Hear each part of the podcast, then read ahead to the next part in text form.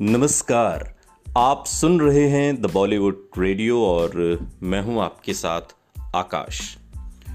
दोस्तों, आज किस्सा मशहूर गायक मोहम्मद रफ़ी साहब का है। कैसे नाई की दुकान में काम करते करते मोहम्मद रफ़ी इतने बड़े गायक बन गए। महानगरी में कई गायक आए और चले गए, लेकिन बॉलीवुड के रफ़ी साहब जैसी प्रतिभाएँ अनंत काल तक ज़िंदा रहेंगी। 24 दिसंबर साल 1924 को जन्मे मोहम्मद रफ़ी साहब। जितने अच्छे फंकार थे, उतने ही अच्छे इंसान भी थे। अमृतसर के छोटे गाँव कोटला सुल्तानपुर में रहने वाले रफ़ी साहब अपने गाँव के फकीर के साथ गीत गुनगुनाया करते थे।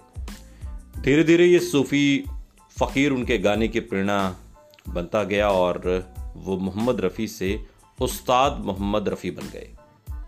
आज के इस पॉडकास्ट में हम आपको मोहम्मद रफ़ी साहब की ज़िंदगी के कुछ अनसुने किस्से आपको सुनाएँगे।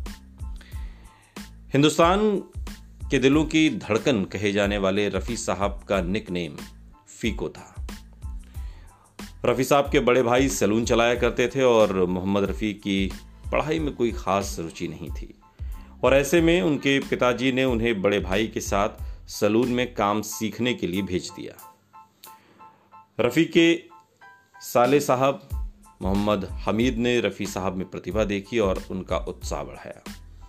हमीद ने ही रफ़ी साहब की मुलाकात नौशाद अली से करवाई, जिसके बाद उन्हें, हिंदुस्तान के हम हैं, हिंदुस्तान हमारा की कुछ लाइनें गाने का मौका मिला।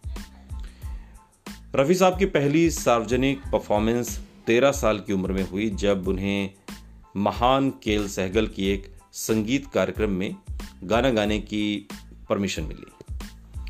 साल 1948 में रफ़ी साहब ने राजेंद्र कृष्ण द्वारा लिखित सुन, सुनो ए दुनिया वालों बापू जी की अमर कहानी गाया और इस गाने के हिट होने के बाद उन्हें तत्कालीन प्रधानमंत्री जवाहरलाल नेहरू के घर में गाने के लिए भी आमंत्रित किया गया था। और ये बड़ी बात थी। रवि साहब ने नौशाद के अलावा कई बड़े कंपोजर्स के साथ काम किया। S T Burman, Shankar Jaikishan, Laxmikant Pyarelal OP Nayyar और कल्याण जी आनंद जी समेत अपने दौर के लगभग सभी लोकप्रिय संगीतकारों के साथ मोहम्मद रफ़ी ने गाना गाया था। रफ़ी साहब का अंतिम संस्कार मुंबई में हुआ।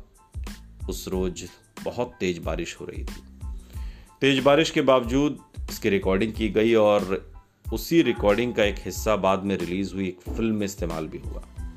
ये मुंबई में अब तक के सबसे बड़े अंतिम संस्कार जुलूसों में से एक था और इसमें उस जमाने में तकरीबन दस हज़ार लोग शामिल हुए थे। सुनते रहिए। द बॉलीवुड रेडियो, सुनता है सारा इंडिया।